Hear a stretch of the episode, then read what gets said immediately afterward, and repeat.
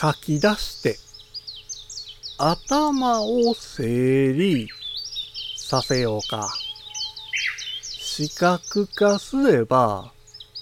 わかりやすいよ。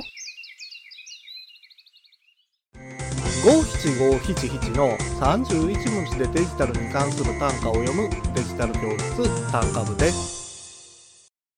新しい企画を立てるときには、いろいろなアイデアを出す必要があります。しかし、アイデアを出していると、複雑になってしまって、何が重要なのかわからなくなってしまいがちです。ですから、頭の中を整理するために、どんどんと紙に書き出して、マインドマップを作成することになるでしょ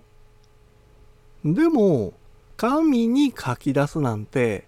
アナログ的なことをしなくても、マインドマップはデジタルで作成してしまえばいいんです。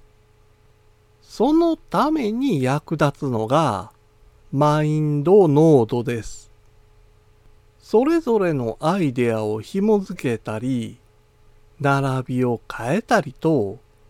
アナログでやっていたことを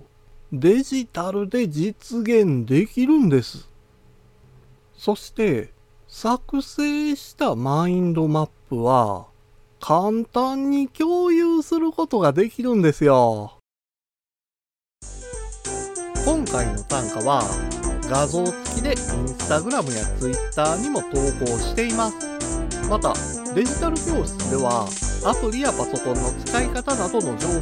ェブサイトや YouTube、ポッドキャストで配信していますので、概要欄からアクセスしてみてください。